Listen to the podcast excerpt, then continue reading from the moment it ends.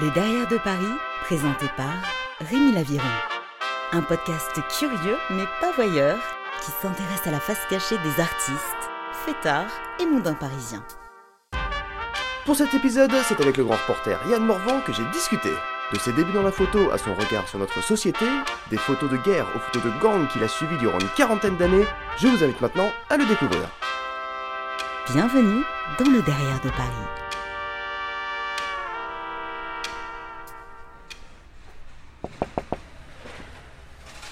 Monsieur, bonjour. Bonjour. Pardon de vous déranger, je crois que j'ai rendez-vous avec Yann Morvan. Ouais, il est juste là, il vous attend. Allez-y, je vous en prie. Merci beaucoup, merci. Merci, effectivement, effectivement. Monsieur Yann Morvan, bonjour. Ouais, bonjour, oui. Je, je ne suis pas en retard. Euh, si, quand même, une bonne vingtaine de minutes, quoi. Ah non, c'est pas vrai. Hein. Écoutez, je vais essayer de. Je vais, je vais essayer de. Trois questions, pas plus. C'est vrai? Ouais. On va être un petit peu long alors. hein. Pas développé. Monsieur Yann Morvan, euh, tu es l'un des plus grands spécialistes contemporains de la photo de guerre, mais pas que. hein. Tu as passé quoi une quarantaine d'années à travailler sur les gangs. On va en parler tout de suite. En fait, tu es devenu grand reporter dans les années 80. Euh, grand reporter des années 80. Euh, je sais pas ce- qu'est-ce que c'est grand reporter. Quelle est la différence entre un petit et un grand reporter? Sur la taille, je fais 1m82. Ils ont comme je suis du- euh, né dans les années 50, c'était grand. Parce que la moyenne, c'était 1m70. Donc on peut dire que j'étais, je suis grand reporter. Voilà, je suis un reporter d'un mètre 82. Donc, reporter tout court, ça irait comme titre ou... euh, Je sais pas, euh, reporter, c'est rapporter, ça c'est intéressant. Après, je sais plus trop parce que comme j'ai fait, bah, je fais à la fois, je fais des photos, je fais des textes, euh, je fais des enquêtes. euh, je fais un peu un gloubi glouba quoi, ma, ma- carrière. Oui, c'est gloubi glouber. c'est pas mal. J'aime pas les, les, les- avoir des étiquettes. Et reporter, ça fait. J'ai des confrères qui se disent reporter, ils ont, ils ont jamais sorti des camps de transit. Alors moi, ça m'ennuie quoi. Non, j'aime le titre. Moi, je, je note. Mais j'aimerais savoir ce déclic que tu as eu. On ne se dit pas, euh, je vais passer une bonne partie de ma vie à raconter la vie des autres euh, et à faire le tour du monde, mais ça part d'où cette volonté? Je crois qu'on on- on part avec un, un bagage génétique en fonction de, je pense, de son environnement, de bon, sa famille, etc., etc. Euh, donc moi, moi, le nom, mon nom Morvan, hein, ça veut dire déjà l'homme de la mer. hein. Donc c'est déjà une idée de voyage, déjà l'homme de la mer, puisque bon, je suis d'origine euh, bretonne. Et euh, effectivement, dès tout petit, j'étais intéressé. Je pense qu'il m'a marqué, c'est mes, mes mauvaises lectures. Parce que j'ai commencé très. Oui, là, là, j'ai appris à. Non, alors, euh, je tenais à, à tous à vous informer les choses qu'il ne faut pas faire pour vos enfants, pour finir comme moi, c'est ne pas lire les premiers, les premiers albums de Blake et Mortimer. J'ai appris, à, j'ai appris à, à lire dans Blake et Mortimer. Le secret de l'espadon. Donc je coloriais et je lisais et j'apprenais à lire dedans. Alors, le secret de l'espadon, ça se passe dans tous les pays, Ouais. etc. Donc euh, on se balade partout. euh, Blake, c'est un grand. Il y a même peut-être un côté homosexuel entre les deux. Je sais pas, c'était bizarre, mais genre copain, etc. Donc et, et- et ça m'a donné envie de bouger, quoi. De voir euh, l'Himalaya, de voir euh, de tout ça. Donc, euh, et après, évidemment, j'ai été encore plus loin. J'ai été dans Victor Hugo, dans et puis, puis, euh, et puis tous ces romans de KPDP. Et puis c'est vrai que ça a dû me tourner la tête à un moment donné. J'ai voulu faire la même chose. Là, c'est une victime de la lecture. Voilà, victime de la lecture. D'ailleurs, j'ai monté un- une association contre la lecture euh, et pour la télévision. Comme ça, voilà. Avec les chips, de la bière et des pizzas. Voilà. J'aurais du monde qui votera pour moi.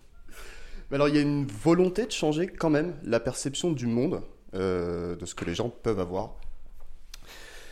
Bah, ce qui, euh, ah, ça va bientôt faire. euh, attendez, j'ai commencé à faire mes premiers, mon premier sujet en 73. On est en 22, ça va bientôt. Ça fait 49 ans, hein, ça fait un bout de temps. J'ai commencé, j'avais, ouais, j'avais 18, 19 ans. Et euh, au début, euh, bah, on découvre. C'est un peu euh, comme l'amour aussi. hein, c'est c'est une découverte, c'est formidable, c'est beau, c'est c'est merveilleux, etc. Et puis après, petit à petit, finalement, euh, l'édifice euh, qui se monte, c'est plus du côté de Sauron que, de, que des elfes. hein, c'est- Et on s'aperçoit, et là, donc là, là je, je disais que je revenais d'Ukraine, et puis, et puis du Liban, et puis là, je vais retourner. Euh, et même en restant à Paris, dans, je fais un truc sur le crack, là, que euh, finalement, euh, cette histoire d'humanité, là, d'être humain, euh, de, de, ouais, d'humain, quoi, c'est, très très étrange, quoi. Et, et des fois, je me pose des questions et me demander qu'est-ce qui a inventé ça et, et- et quel est le sens? Parce que, que ça soit dans tous les domaines que j'ai explorés, c'est-à-dire la guerre, euh, le social ou le sexe, par exemple, euh, à chaque fois, ça me surprend.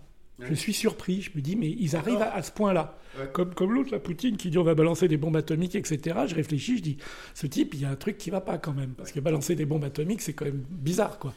Vous- euh, ou, ou là, j'ai lu un livre formidable d'un mec qui s'appelle Timothy Snyder, qui s'appelle euh, Les Terres de sang, qui parle justement de la Deuxième Guerre mondiale, où il y a les, les- les Allemands qui ont tué euh, 6, 7 millions de civils, dont des Juifs, évidemment, mais les Russes, ils en ont tué 14 millions, par exemple, que de civils, ça on n'en parle jamais. Et on dit, arriver à un point de, massacre de gens comme ça, mais qu'est-ce qui se passe dans la tête des humains? Hein, ou euh, bon, donc, à chaque fois que je vais sur un nouveau sujet, et euh, effectivement c'est une découverte parce que le pire est à venir. Et il y a quelque chose ça qu'il faut comprendre, c'est qu'on on dit tout le temps, là je regarde l'actualité là sur y aura-t-il ou pas une troisième guerre mondiale, et les gens sont assez euh, co- comme euh, pendant la guerre de 14, c'est juste, bon, on en a pour trois semaines, on va rentrer en France, on va leur piquer deux trois territoires, peinard tranquille. Non, ça a duré quatre ans, il y a eu 12 millions de morts. Bon. Après 39-45, euh, oh bah, l'autre, on va lui laisser ça et ça. euh, bon, c'est un fou, mais euh, il n'est pas dangereux parce qu'on est beaucoup plus fort. Nous, les Français, on a une grande armée. Non, ça a pris euh, 15 jours, 3 semaines, terminé. Bon. Donc, vous dites que c'est le pire est toujours à venir. Et, et là, par exemple, ce qu'on voit, c'est, moi, je suis d'un naturel optimiste. En février, je pensais jamais que les Russes. J'étais du côté, parce que je vais du côté russe, hein, ukrainien, etc. Je pensais jamais que que Poutine rentrerait en Ukraine, mais il l'a fait. Donc on- c'est exponentiel. Et, et c'est à la fois, qu'est-ce que c'est, pourquoi C'est que je crois que fondamentalement, alors là je vais faire de la philosophie, euh, mais bon, je ne sais pas si c'est l'endroit ou l'heure, c'est que je pense que ce qu'on appelle l'ubris, je pense que le vrai problème de l'être humain, et, euh, et, et c'est, euh, c'est, euh, dans, dans mes pérégrinations, j'ai rencontré euh, pendant toutes ces 50 années là, à tourner, à vadrouiller, j'ai rencontré des gens assez étonnants, des tueurs en série, des agents secrets, etc., etc. Et il y avait un agent du KGB une fois qui m'avait dit, tu sais, pour euh, pour recruter les, les, les gens, il y, a, il y a deux choses. Il y a soit le pouvoir, soit l'argent, c'est-à-dire l'hédonisme, etc. Et c'est vrai qu'on retrouve deux types d'individus à chaque fois, c'est-à-dire s'ils font les choses, hommes ou femmes. hein. C'est alors parce que là on parle de parité, mais c'est pareil, hein, ça se passe dans la tête, c'est la même chose. Juste le le, le, le corps qui change, mais pas, mais l'enveloppe, oui, c'est l'enveloppe parce que dedans c'est c'est euh, le pouvoir.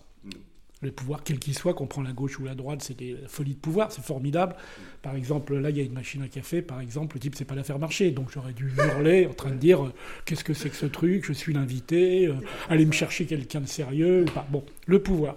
Donc le pouvoir, euh, si on prend le- un, un élément récent, Poutine, euh, il veut pas perdre le pouvoir, donc il est capable de tout. Bon. Après, il y a l'hédonisme, c'est-à-dire ceux qui fonctionnent, euh, plaisir.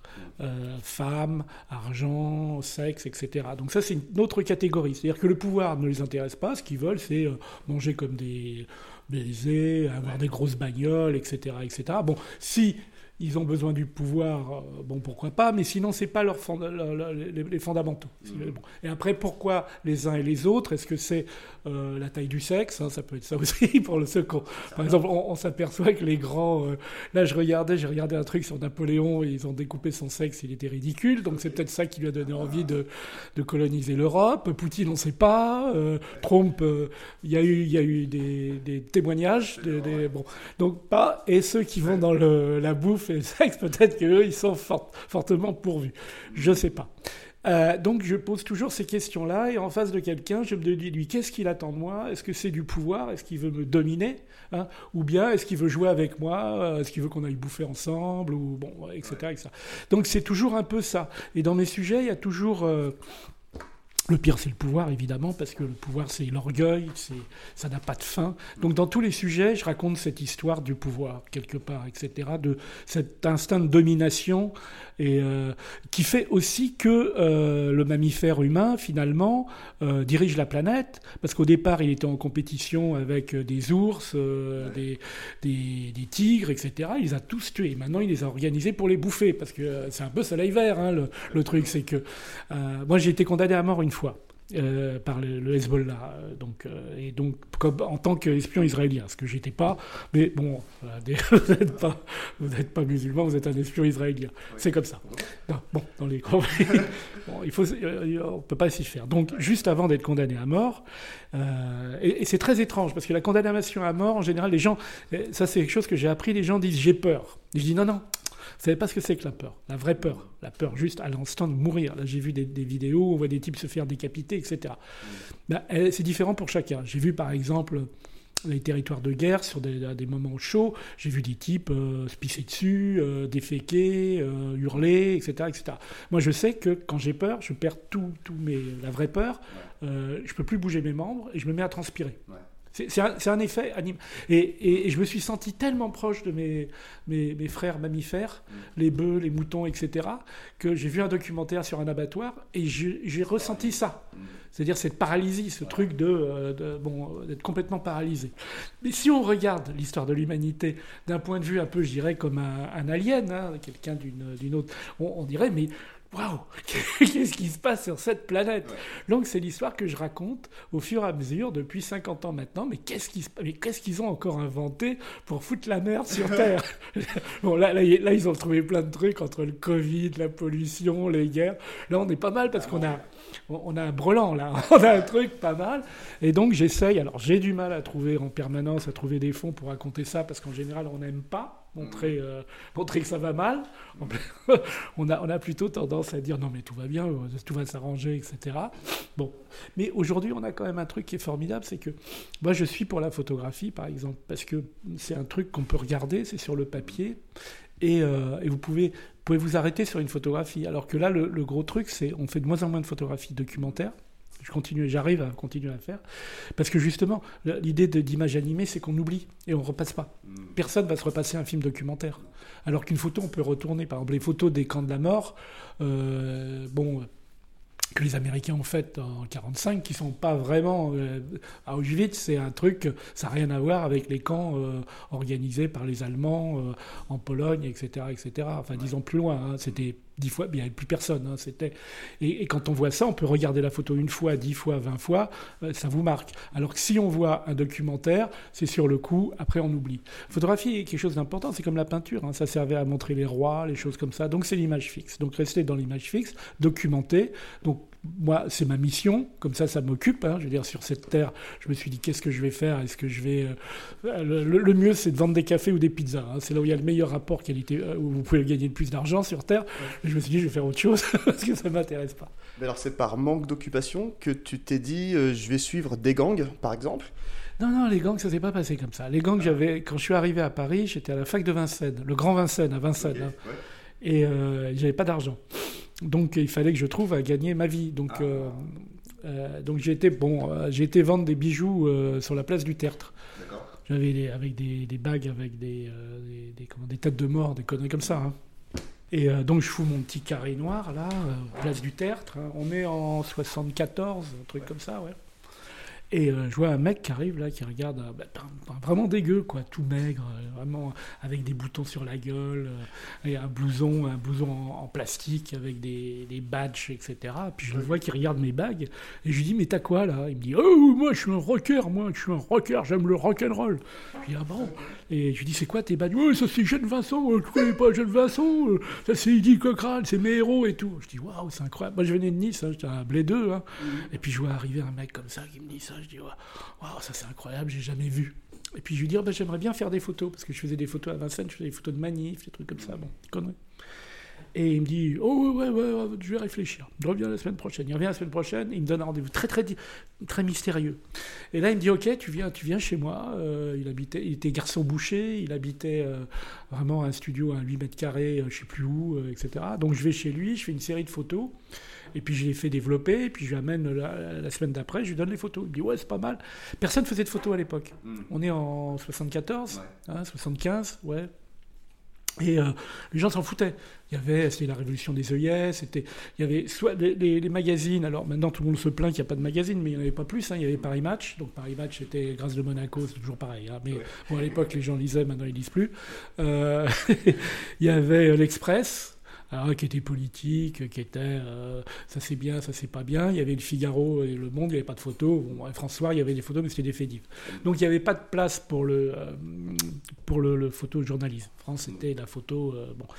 Et je me dis, moi, je veux faire ça. Et il y avait un photographe qui m'avait vraiment impressionné, qui s'appelait Danny Lyon, avec qui je suis pote d'ailleurs, il vient à Paris chez moi, etc., qui avait sorti un livre qui s'appelait Les Bike Riders c'est-à-dire les, motards, etc. Un peu genre Hells Angels, mais pas Hells Angels, c'était des des, des, groupes de motos un peu dans le coin.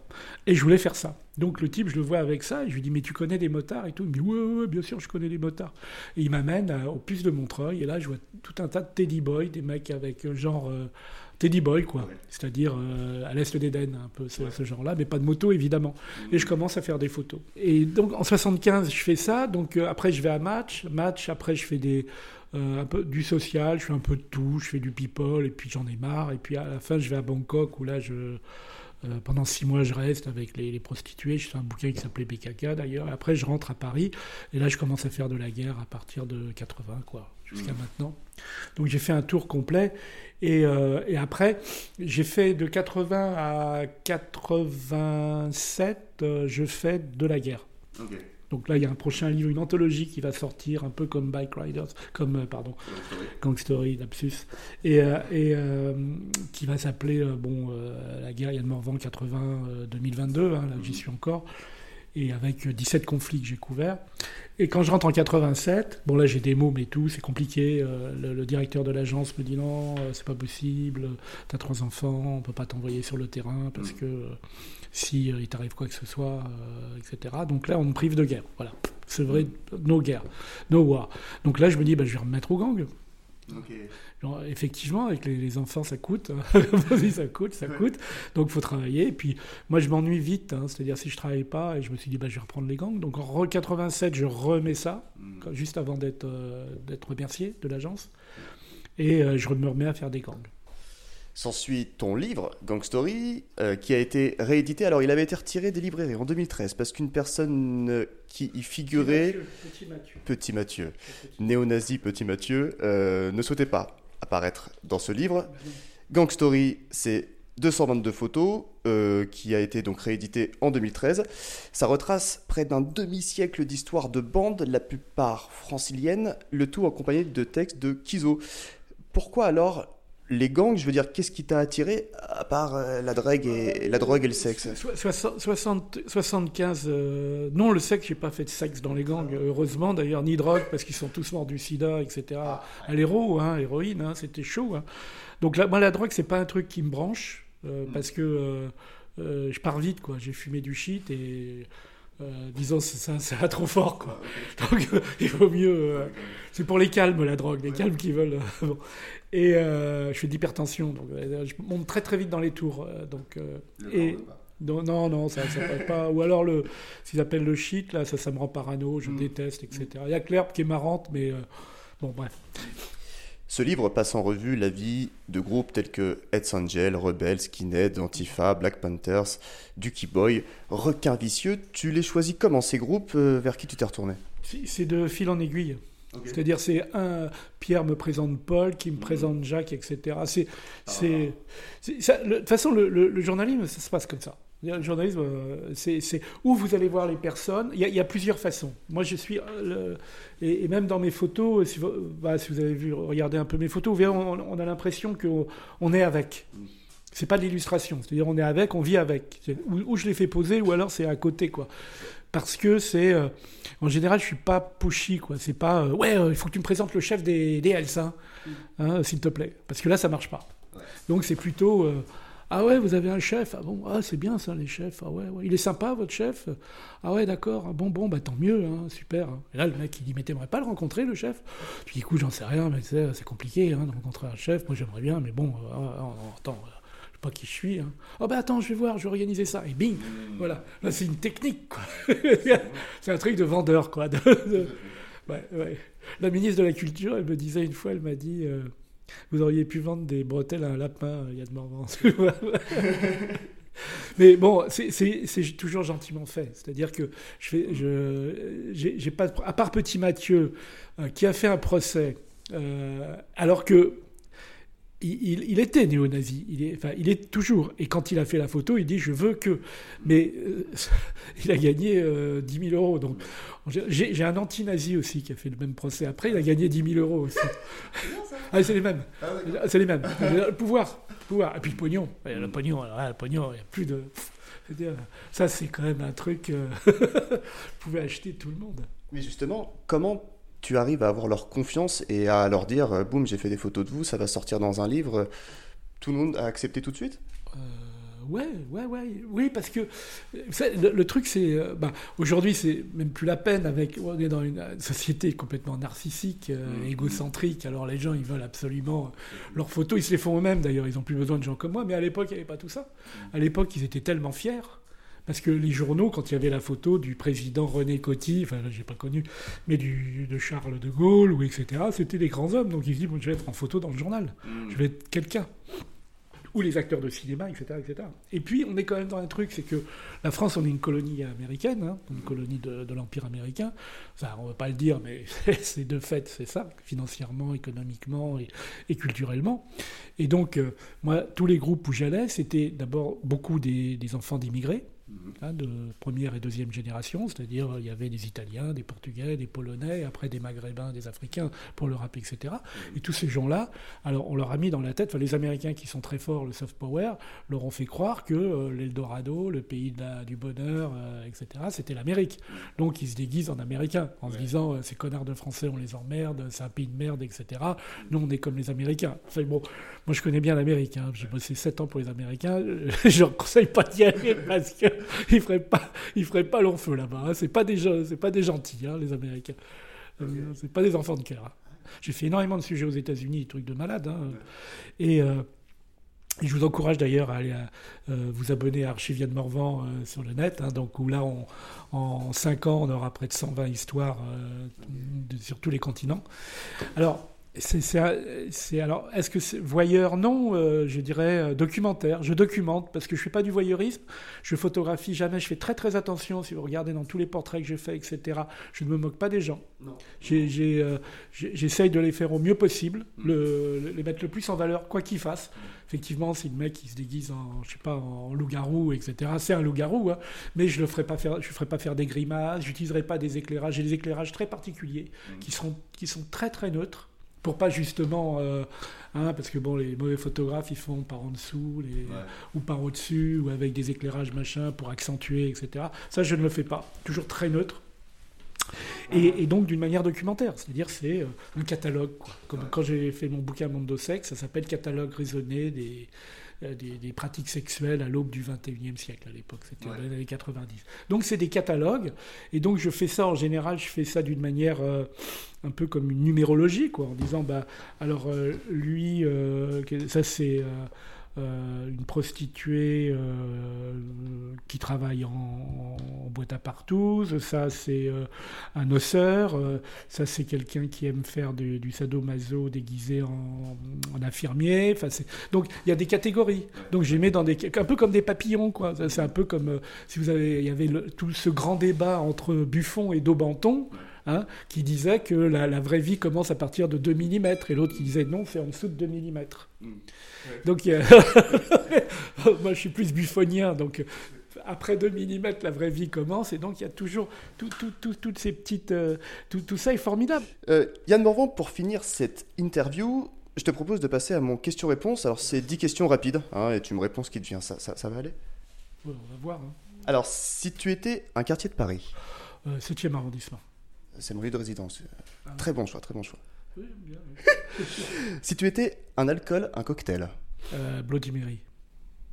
Si tu devais revivre une soirée de ta vie, ça serait laquelle? Euh, je, Joker. J'ai aucune idée. Et alors une soirée que tu n'aimerais surtout pas revivre? Non, non, non. C'est euh, quand je vais en soirée, j'y vais d'une manière professionnelle. J'aime pas les soirées, hmm. donc j'y vais euh, soit pour rencontrer des gens, soit donc je m'amuse jamais. Je me suis jamais amusé en soirée. Euh, je m'ennuie. Et en général, je fais des, soirées un peu, je suis un peu kamikaze, c'est-à-dire que euh, je sais qu'il y a un tel qui est là-bas, mm. un tel, il peut me permettre de faire ça, j'y vais. Mm. C'est pour ça, les soirées me servent à ça. Donc je m'amuse pas vraiment. Ta drogue favorite? Euh, Qu'est-ce que la, la, lecture vraiment. Une musique que tu adores? Alors, j'ai des. Alors, il y a... là, quand j'étais en Ukraine, j'étais avec les Russes, on écoutait Rammstein à fond. Ah, yes. America, America. Je me suis mis à Rammstein le matin pour me réveiller. Ça, c'est euh, c'est du Rammstein, disons, j'ai mon meilleur de Rammstein tous les matins pour me mettre en forme. Et après, pour me calmer, j'ai Klaus Schulz en permanence. Donc, euh, mais ça peut changer. J'ai eu du, du Bertrand Belin pendant longtemps. Et puis après l'Ukraine, c'était trop mou pour moi. Belin, c'était trop romantique, trop gentil. Et quand je suis passé sur l'Ukraine, je suis passé à Rammstein. Mais j'étais dans un tank comme ça, en train d'écouter America, America, avec des mecs complètement défoncés à la vodka. Je veux dire, c'est un grand moment. hein. Je vous assure que là, vous vous rendez compte qu'on est sur une autre planète. hein. Ouais. Alors, une musique que tu détestes J'adore, disons, plutôt ceux que j'aime, Léo Ferré, c'est tout. Voilà. Après, le reste, pas, ça n'existe pas, quoi. Bon, il y a Higelin, évidemment. Il y a quoi en France? Il y a Higelin, Ferré. euh, j'aime bien Bertrand Belin aussi, Mieux Sec. Mais le reste, euh, non. Le reste, non. Voilà, c'est tout. Non. Alors, pour finir, Yann Morvan, ta définition du bonheur Oh, ça n'existe pas. Alors, le bonheur, alors ça, c'est une invention des, des publicitaires, le bonheur. Alors, ils ont trouvé un truc, mais alors c'est encore un truc pour piquer du pognon aux gens. Ah non, mais je connais par cœur le truc. Moi, une fois, on m'a- j'ai- vendu des motos à 50 000 balles en disant Tu vas voir, tu vas être tellement heureux, tu parles. J'ai fait trois tours, je me suis pété la clavicule, ici j'ai des trucs pétés de partout, tu parles du bonheur. Non, non, faut pas croire au bonheur. Alors, ça, c'est un truc, c'est fondamental. Ne croire jamais au bonheur. Le contentement, le plaisir, des choses comme ça, oui, mais le bonheur, non, ça, c'est, je te dis, c'est, le marketing, ça, le bonheur. Mille merci Yann Morvan, ravi de t'avoir rencontré. Je rappelle alors, parce qu'on en a parlé, que ton livre Gang Story aux éditions La Manufacture de Livres est dispo absolument partout. Un grand merci aussi à nos auditeurs pour leur écoute. À bientôt Yann. À très vite, comme on dit. Ah, et puis, là, je, je me lâche. Du coup Du coup.